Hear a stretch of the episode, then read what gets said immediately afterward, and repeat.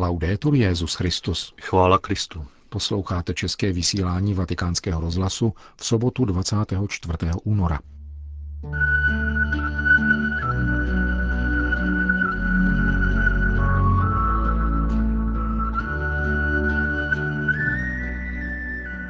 Papež přijal na osobní audienci rodinné příslušníky pákistánské křesťanky Ázie Bibi.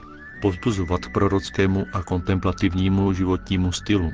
Takové je povolání křesťanských umělců, řekl svatý otec na setkání se členy uměleckého združení Diakonie krásy. Dosud jsme neasimilovali druhý vatikánský koncil a ve vztahu k takzvané modernosti se rozbíháme do dvou falešných krajností – říká italský filozof Rocco Buttiglione v rozhovoru pro internetový portál Vatikán Insider.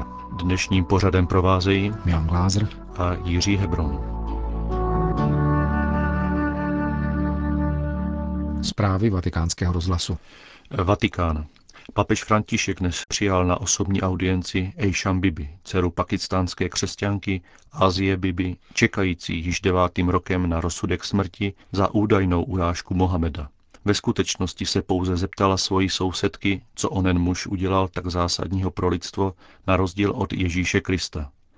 Myslím velmi často na tvoji matku a modlím se za ní, řekl jí papež, informuje Vatikán News. Spolu s ní přijal také jejího otce Asika, tedy manžela zmíněné pakistánské křesťanky a další příbuzné.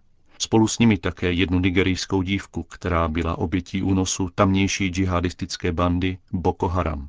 K papeži je přivedli představitelé papežské nadace Kirche in Not, kteří dlouhodobě pomáhají pro následovaným křesťanům.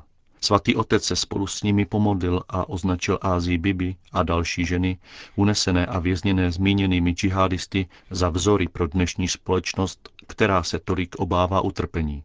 Jsou to mučednice, dodal. Petrův nástupce dnes přijal členy Mezinárodního združení Diakonie krásy které bylo založeno před šesti roky během biskupské synody o nové evangelizaci a klade si za cíl oživit spolupráci umělců s církví a církve s umělci. Papež František promluvil dnes ke 40 členům tohoto uměleckého združení u příležitosti svátku patrona umělců blahoslaveného Giovanniho de Fiesole, Dominikána a malíře přezdívaného Andělský. Dary, které jste dostali, jsou pro každého z vás odpovědností a posláním. Žádá se od vás, abyste se při své práci nenechali ovládnout vyhledáváním světské slávy či laciné popularity a tím méně pak přízemní kalkulací osobního prospěchu. Ve světě, kde je technika hlavním klíčem k interpretaci života, jste povoláni svými talenty a napojením na prameny křesťanské spirituality nabízet alternativní způsob chápání kvality života a povzbuzovat k prorockému a kontemplativnímu životnímu stylu, aby se člověk dovedl hluboce radovat, aniž by byl posedlý konzumem. Máte sloužit stvoření a chránit oázy krásy v našich městech, která jsou až příliš často betonová a bezduchá. Vaším povoláním je dávat druhým poznat nezištnost krásy. Řekl svatý otec s odkazem na svoji sociální encykliku Laudato Si. V jedné oblasti je obzvláště nezbytné nepřizpůsobovat se tomuto světu, totiž té vizuální, zdůraznil s odkazem na citát ze svatého Pavla papežský kazatel otec Raniero Cantalamessa během prvního postního kázání v pátek v kapli apoštolského paláce Redemptoris Mater. Italský kapucin tak započal sérii pravidelných pátečních kázání, která jsou během postní doby určena všem spolupracovníkům římského biskupa. Přítomným mezi nimi chyběl papež František se svými nejbližšími spolupracovníky, kteří v ústraní rekolekčního domu v Ariči konali poslední den svojí duchovní obnovy, nabídnul všeobecné uvedení do doby postní a ponechal prozatím stranou téma, které si pro letošní cyklus postních kázání zvolil.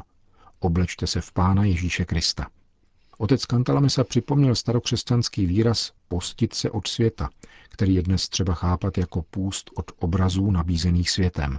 Kdysi byl za nezbytný a účinný považován půst od jídla a pití, zatímco nyní tomu tak není.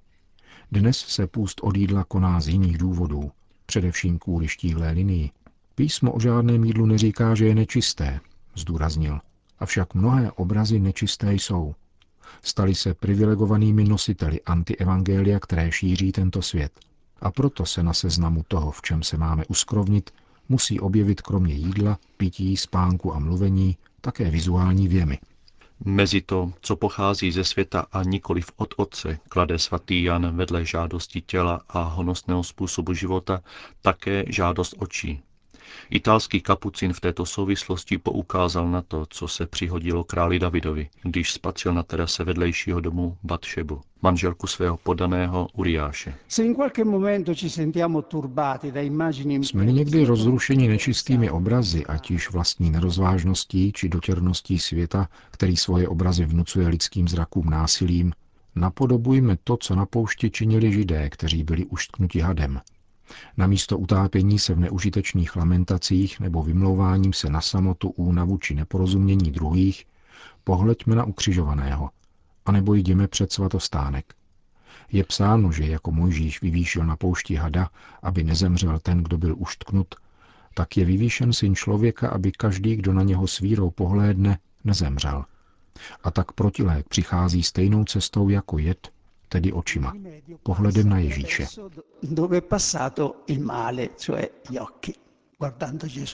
Do společnosti, kde každý vnímá účast na poslání proměňovat svět a církev, pokračoval otec Kantalemesa, vstupuje Boží slovo, které vybízí nepřizpůsobujte se tomuto světu. A my se cítíme ponoukáni dodat změňte jej, místo abychom řekli změňte se. To znamená, že člověk má změnit svět, který nosí v sobě, dříve než si usmyslí měnit svět, který má kolem sebe. V souvislosti s tím otec Cantalamessa vysvětlil evangelní vztah ke světu. Vždycky je užitečné vzít v úvahu zkušenosti z dřívějška, chceme-li porozumět požadavkům dneška. V synoptických evangeliích je slovo svět, kosmos, téměř vždycky morálně neutrálním pojmem, buď v prostorovém smyslu jako země, anebo v časovém jako nynější doba. Pavel a ještě výrazně Jan přikládají slovu svět morální smysl a označují jim satanovo panství, kterým se stal svět po prvotním hříchu. Proto vybízí Pavel k nepřizpůsobování se tomuto světu a Jan ve svém prvním listě říká, nemilujte svět, ani to, co je ve světě. Přitom všem však nikdy netřeba ztratit ze zřetele, že svět sám sobě je a zůstává dobrý. Byl stvořen Bohem, který jej má rád a poslal svého syna, aby svět byl skrze něho spasen. Postoj ke světu, který nabízí Ježíš svým učedníkům, řekl papežský kazatel, se skrývá ve dvou předložkách. Být na světě, ale nikoli ze světa, jak čteme v Janově evangeliu.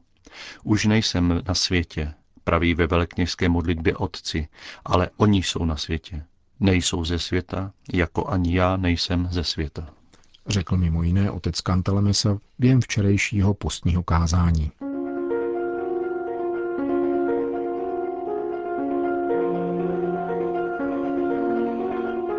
Dosud jsme neasimilovali druhý vatikánský koncil a stále se rozbíháme mezi falešnými alternativami ve vztahu k takzvané modernosti, říká italský filozof Rocco Buttiglione v rozhovoru, ve kterém komentuje vydání apoštolské konstituce Veritatis Gaudium, týkající se univerzitního katolického školství.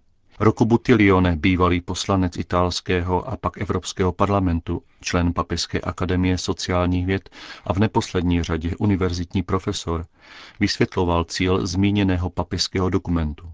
Revoluce, kterou zde nabízí papež František, spočívá podle Butilioneho ve sjednocení pravdy a lásky na poli bádání a vyučování.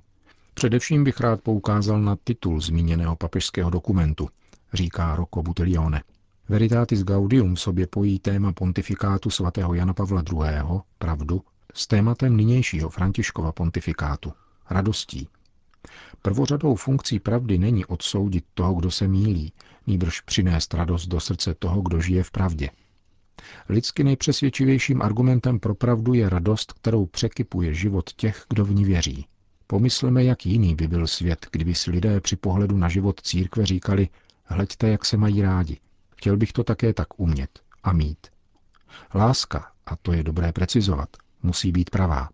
Mít rád znamená pomáhat příteli na jeho cestě k pravdě, nikoli k tomu, aby měl zálibu v iluzích. Není lásky bez pravdy. Není však ani pravdy bez lásky. Domnívám se, že první revoluce, kterou svatý otec nabízí, spočívá právě v tom, aby byla do středu bádání a vyučování postavena jednota pravdy a lásky. Tato jednota není v první řadě teorií, nýbrž osobou Ježíše Krista, která sjednocuje zákon a milosedenství. Kultura je obecně vzato systematickou a kritickou reflexí o zkušenosti. Posláním papežských univerzit je systematická a kritická reflexe o události Krista, kterou si člověk osvojuje ve zkušenosti života církve. Nemá být odlišně interpretován svět či obecná lidská zkušenost. Je třeba interpretovat jiný svět, proměněný přítomnou milostí. Tento jiný svět však není pouze jiným světem, je také pravdou o tomto světě předmětem jeho nejhlubší a nejtajemnější touhy a dovršením, po kterém touží. Potom přišla řeč na napětí mezi teologií a veškerou vědou, která interpretuje tento svět. Tady došlo ke dvěma trhlinám, které nejsou dostatečně reflektovány. Jedna trhlina se týká samotné podstaty moderní vědy, říká Rocco Buttiglione. V důsledku pozitivismu jsme si zvykli na myšlenku, že nám přírodověda poskytne definitivní pravdu, která bude alternativou k té náboženské.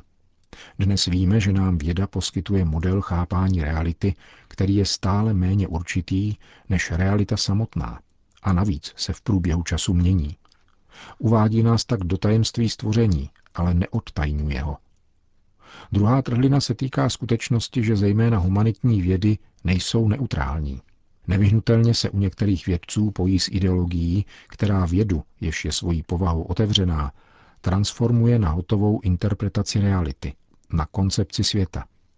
Je úkolem filozofie a teologie znovu uspořádat výsledky věd podle praktického účelu, kterým je dobro člověka. To je něco víc než pouhý interdisciplinární přístup. Vědy spolu vedou dialog jazykem filozofie člověka, antropologie. Zejména sociální učení církve má za úkol budovat kritickou teorii společnosti, očišťovat na jedné straně výsledky humanitních věd od jejich ideologických předsudků a na druhé straně je zvát ke spolupráci na konkrétním hledání pravého dobra pro člověka. Teologie a církevní vědy všeobecně mají užívat výsledky a metody věd, ale zároveň je musí neustále usměrňovat, aby se osvobodili od ideologických předsudků. K tomu je zapotřebí vycházet ze zkušenosti živé víry. V dialogu s přírodními a humanitními vědami o člověku musí si také církevní vědy uvědomit vlastní křehkost. Naše víra žije smíšena s chudobou našeho lidství podrobeného důsledkům prvotního hříchu. A metodologické usměrňování, jemuž máme a chceme podřizovat vědy, musíme aplikovat také na sebe. Papež mluví často o teologii na kolenou, či o modlící se teologii. Před nebezpečím transformace na ideologie je víra chráněna vědomím skutečnosti, že všechny pojmy, jimiž se snažíme vyjádřit zkušenost Boha mezi námi, jsou nekonečně přesahovány realitou jeho přítomnosti. Nikoli náhodou svatý Tomáš na konci svého života řekl bratru Reginaldovi, že celé svoje dílo považuje za pouhou slámu vzhledem k přítomnosti boží tváře. Ukřižovaný mu však řekl, dobře si o mě psal, Tomáši. Dosud jsme neasimilovali velkou kulturní novost druhého vatikánského koncilu a stále se rozbíháme k falešným alternativám. Někteří si myslí, že je nutné bojovat stále proti modernosti, kterou vnímají jako jedinou hrozbu. Druzí si myslí, že by se církev měla přizpůsobit modernosti, kterou chápou jako naději a řešení všech problémů. Málo kdo si uvědomuje, že modernost prožívá dramatickou krizi a církev má dnes za úkol modernitu zachránit, anebo ukázat cestu k jiné modernosti. Všechny moderní hodnoty prohlašované bez Boha a proti Bohu se obracejí ve svůj opak. Je třeba korigovat modernost a tak ji zachránit. Je třeba oslovit moderního člověka, kterému hrozí, že upadne do nového technologického barbarství. Říká mimo jiné italský filozof Rocco Buttiglione.